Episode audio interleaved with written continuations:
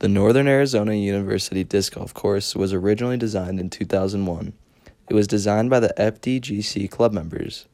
The course was originally on a different part of South Campus, but due to a solar project that was starting to get motion there, it was moved close to the South soccer fields. The course had many issues involved during its construction, but in the end, everything was figured out, and the course has its set place by the beautiful pine covered South Field area.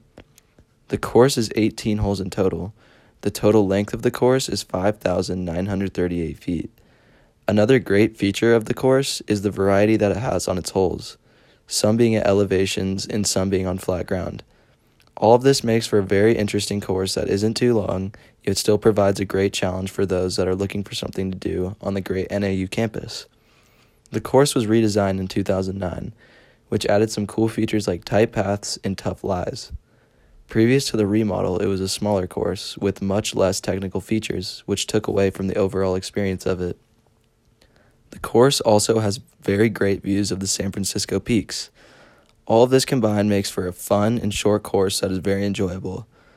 Also, around the course, there is breathtaking scenery of the amazing pine trees, which is one of the staples of NAU's amazing campus. It also features beautiful pathways then the greatest sight to see at the course is the sun setting over the mountain peaks.